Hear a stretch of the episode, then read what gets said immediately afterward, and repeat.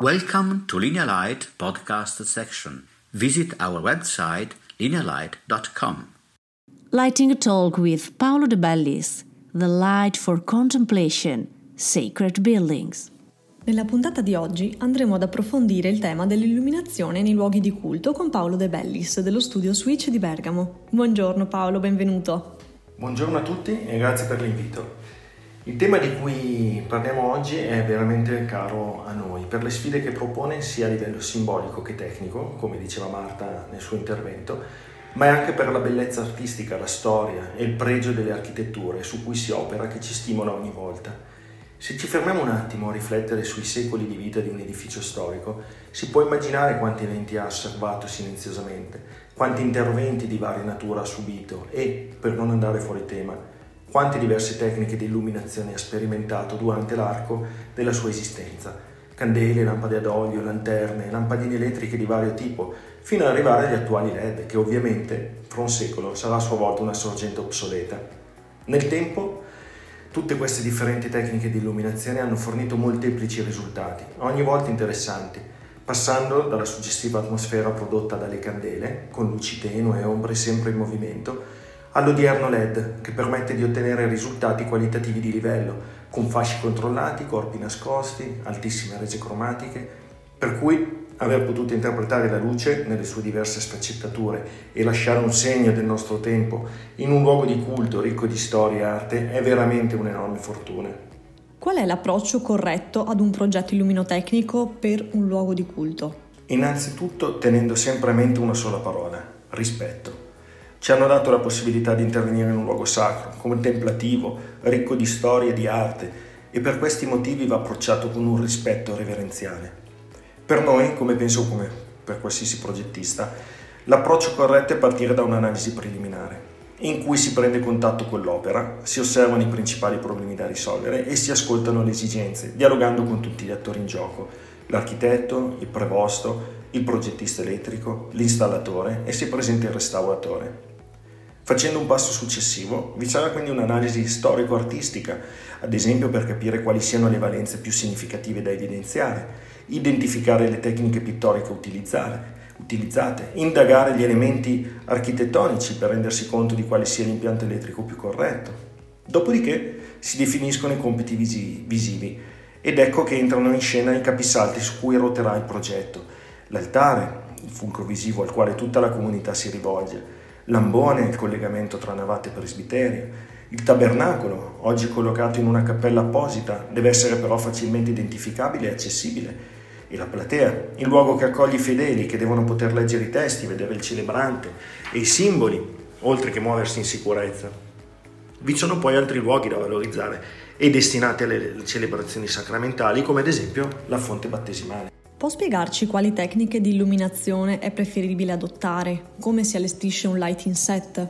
Entrando nel vivo del progetto illuminotecnico per un luogo di culto, vi sono diversi tipi di illuminazione da utilizzare e devono poter dialogare in modo armonico, grazie ad una regia che coordina i cosiddetti scenari luminosi.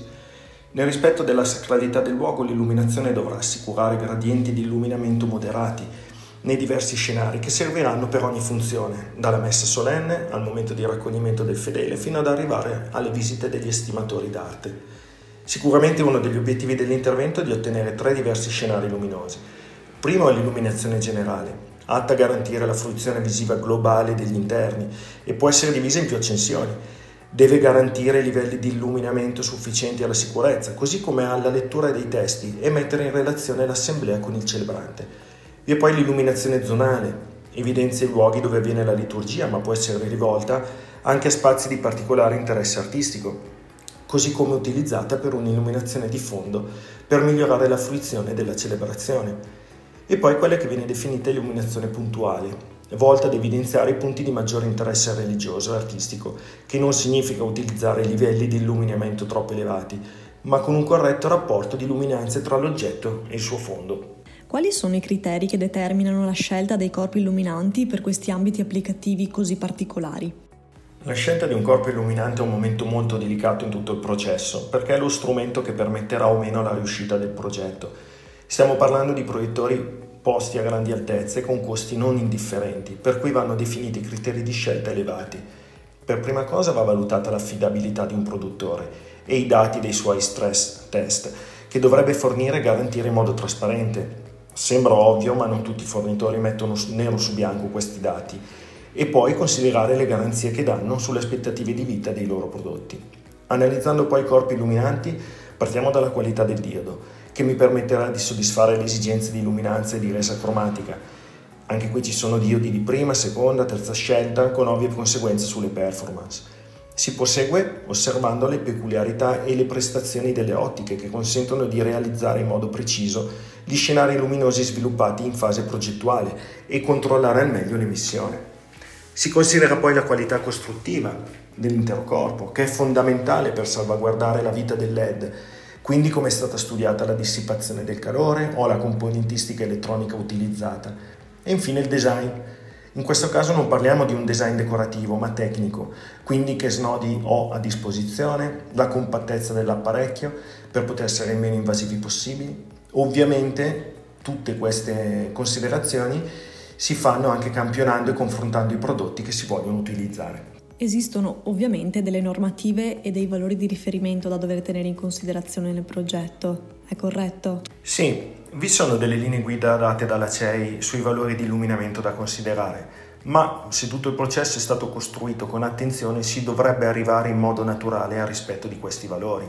Chiaro che tutto deve essere preventivamente verificato mediante software di settore, tipo il Dialuxevo, in modo da avere un riscontro più vicino possibile al risultato finale. Da non dimenticare che poi vi è sempre la supervisione della sovrintendenza dei beni culturali, a cui fornire una relazione di progetto per l'approvazione e in cui considerano sia i valori di illuminamento che gli scenari proposti, così come l'invasività di tutto l'impianto elettrico e dei corpi illuminanti. Da ricordare che in materia emergenza il luogo di culto è un luogo pubblico a tutti gli effetti e come tale va trattato per cui va prevista un'illuminazione di emergenza in adempimento alle prescrizioni della norma UNI EN 1838. Signor De Bellis, la ringrazio per aver condiviso con noi queste interessanti nozioni e con Studio Switch vi diamo appuntamento al prossimo podcast interamente dedicato all'illuminazione museale. Grazie a Linea Light per l'opportunità che mi ha dato, spero di non essere stato troppo noioso e aver trasmesso almeno un briciolo della bellezza del tema affrontato. A presto e buona giornata a tutti.